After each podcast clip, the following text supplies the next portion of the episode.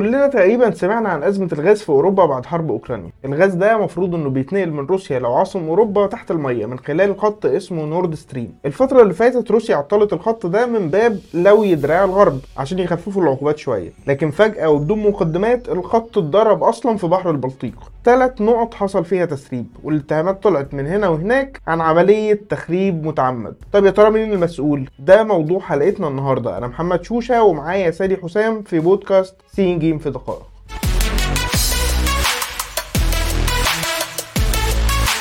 إيه اللي حصل بالضبط في نورد ستريم يا سالي المعلومة المؤكدة إن في تسريب ضخم للغاز الطبيعي في بحر البلطيق. التقارير بتقول إن الخط اللي بينقل الغاز من روسيا لأوروبا اتعرض لتفجير. كان سببه لغم. حجم تجاوز 100 كيلو من مادة TNT أطلقته غواصة بيتم التحكم فيها عن بعد. ده سبب اهتزازات ارتدادية مداها 800 ميل يعني ولا كأنها زلزال تحت المية. وطبعا في خلال ثواني في ملايين من الأمتار المكعبة من الغاز الطبيعي اتسربت في البحر. ثواني كده يا سالي هو مش المفروض إن إحنا عارفين إن روسيا قفلت الخط أصلا؟ إزاي حصل فيه تسريب والخط مقفول؟ لو تفتكر في أول سبتمبر روسيا كانت قالت فعلا إنها هتقفل نورد ستريم للصيانة بسبب إن شركة سيمنز الألمانية قالت إن الإصلاحات لازم تتم في ورشة عمل متخصصة حسب الكلام يعني. وقتها جت شركة غاز بروم الروسية وقالت إن العقوبات الأوروبية هي اللي عملت المشاكل الفنية وتمنعها إنها توفر الحجم الكامل للغاز المتعاقد عليه عبر الخط. يعني ما قالوش إن الإمداد واقف 100% هم قالوا بس إن هو إيه؟ كأنهم سايبين سرسوب ماشي طيب لو افترضنا إن في فعلا عملية آه، تفجير متعمد أو تدمير متعمد مين الطرف اللي ممكن يكون مسؤول عن حاجة زي دي؟ هو الموضوع ده خضع لتحقيقات دولية كبيرة لكن لحد دلوقتي التعامل معها عامل زي ما يكون بتتعامل مع قصة لأجاسا كريستي. يعني كل جهة تقريبا عندها دافع أو هتستفيد من النتيجة. طب مش ممكن مثلا تكون الموضوع بره كل الاحتمالات دي وهي جهة رسمية اللي عملته عشان تزود الورطة بين الدول اللي داخلة في الصراع؟ وده مستبعد جدا لأن حجم العملية وتنفيذها في ثلاث مواقع وبكمية المتفجرات دي بتشاور بشكل شبه مؤكد على وجود دولة وكمان مش أي دولة ده دولة كبيرة كمان.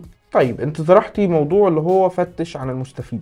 مش الطبيعي كده إن روسيا تكون هي المتهم الأول في موضوع زي ده؟ هي دي الرواية الغربية والحقيقة إن ليها وجهاتها. يعني بوتين هيكون مستفيد جدا من إن الغرب يعرف إن موسكو ما بتهزرش وإنها قادرة تهدد البنية التحتية للطاقة في العالم. وهو كان هدد بكده فعلا في 2021 فاللي هو يا بريطانيا يا نرويج يا أوروبا بحالها إحنا إيدينا طايلة ومش هيوصل لكم غاز غير لما تيجوا تلبوا طلباتنا. كمان روسيا دلوقتي مش هتحتاج أعذار تبرير وقف الغاز لأوروبا. يعني لما يجي الشتاء وتتضاعف الحاجة فالموقف دلوقتي هيبقى كان على عيني والله لو عليا كنت بعت. بس الخط بايظ. في المقابل روسيا هي كمان متضررة. في الأول كان معاها المفتاح في إيديها. تقفل وتفتح براحتها. وكان في إيدها بقى تضغط شوية وتهدي شوية. دلوقتي الموضوع بقى بره إيدها. ده بقى معناه إيه دلوقتي؟ معناه إن الدول الأوروبية اللي كانت محشورة في النص بين دعم أوكرانيا والغاز الروسي ما بقاش عندها اختيار أصلا. وما بقاش هي قدامهم اختيار غير الدعم الكامل لأوكرانيا لأن كده كده ما فيش غاز. يعني كده ممكن يكون المستفيد من كل الوضع ده هو طرف عايز يخرج خيار الغاز الروسي من المعادلة صح كده؟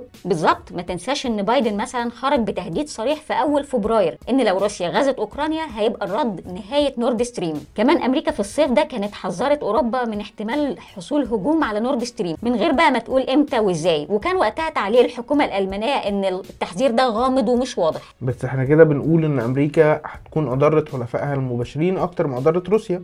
حتى لو ظهر إن أمريكا بتعمل ضرر لحلفائها في أوروبا خلينا ما ننساش إن أمريكا عندها محطات اساله غاز وممكن جدا تبدأ في الفترة الجاية تحاول تغير خريطة الطاقه لصالحها. طيب معلش عشان نفهم النقطة برضه إحنا بنتكلم عن الحرب بدأت في فبراير ولسه مستمرة لحد دلوقتي. إيه اللي يخلي أمريكا لو هي الطرف الفاعل مثلا تستنى كل الشهور ده عشان تاخد خطوة زي دي. في بداية الغزو كانت تصريحات بايدن إن تدمير نورد ستريم هيبقى ليه ضرر دبلوماسي أكبر من منافعه خصوصا كمان إن الخطين تحت سيطرة ألمانيا فعليا يعني روسيا معاها المصدر لكن الإدارة ألمانية. لكن الموضوع طول وروسيا مستمرة في الحرب اللي بقت أقرب لحرب استنزاف. فما فيش مشكلة من توجيه ضربه لروسيا اللي هي عاجزة عن تحقيق نصر سريع في أوكرانيا زي ما كان العالم متوقع في فبراير. كمان إحنا في أكتوبر يعني لسه في الخريف وأمريكا ممكن تعتبر ده وسيلة ضغط على أوروبا عشان تبعد عن الغاز الروسي. يعني زي ما بيقولوا كده العلاج بالصدمة. طيب إحنا كده اتكلمنا عن كل طرف إيه دوافعه وإيه استفادته من خطوة زي دي. لكن إحنا في حالة أمريكا مثلا إحنا ما بنتكلمش يعني إيه الدليل على إن أمريكا ممكن تكون متورطة في حاجة زي دي؟ هو محدش يعني يتوقع إنه هيلاقي فيديو ولا صورة لبايدن وهو بيأمر بالهجوم. لكن في إشارات تانية توجه أصابع الاتهام لأمريكا منها إن التفجير حصل في المنطقة الاقتصادية في البحر البلطيق. دي منطقة تخص الدنمارك والسويد اللي هم حلفاء أمريكا. المنطقة دي بتدخلها السفن الروسية تحت مراقبة أمريكا وحلفائها. فهنا يا إما أمريكا اتصرفت وضربت أو سابت روسيا تضرب. الحرب ده لو موسكو فعلا هي اللي عملتها وبعدين أمريكا بتوجه الاتهام لموسكو بقى.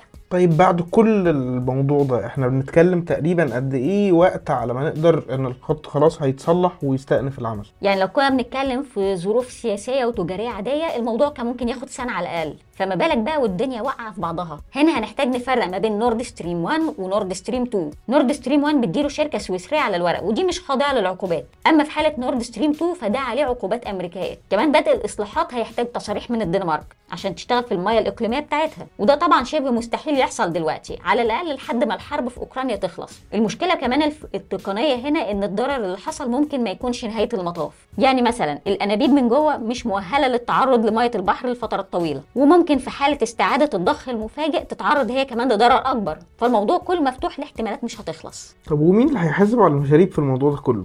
لو الأضرار الإضافية دي ما حصلتش فالتكلفة مش هتعدي مئات الملايين أو حتى مليارات الدولارات على أقصى تقدير. ودي يا دوب جزء صغير من الميزانية السنوية بتاعت شركة زي جازبروم. فدي مش هتبقى مشكلة. طيب يعني هي دي مش مشكلة لكن باقي إحنا كل اللي اتكلمنا فيه تقريبا مجموعة مشكلات فهنستنى تفاصيل أكبر في الموضوع. وكده بتنتهي حلقتنا. كان معاكم محمد شوشة وسالي حسام في بودكاست سين جيم في دقائق.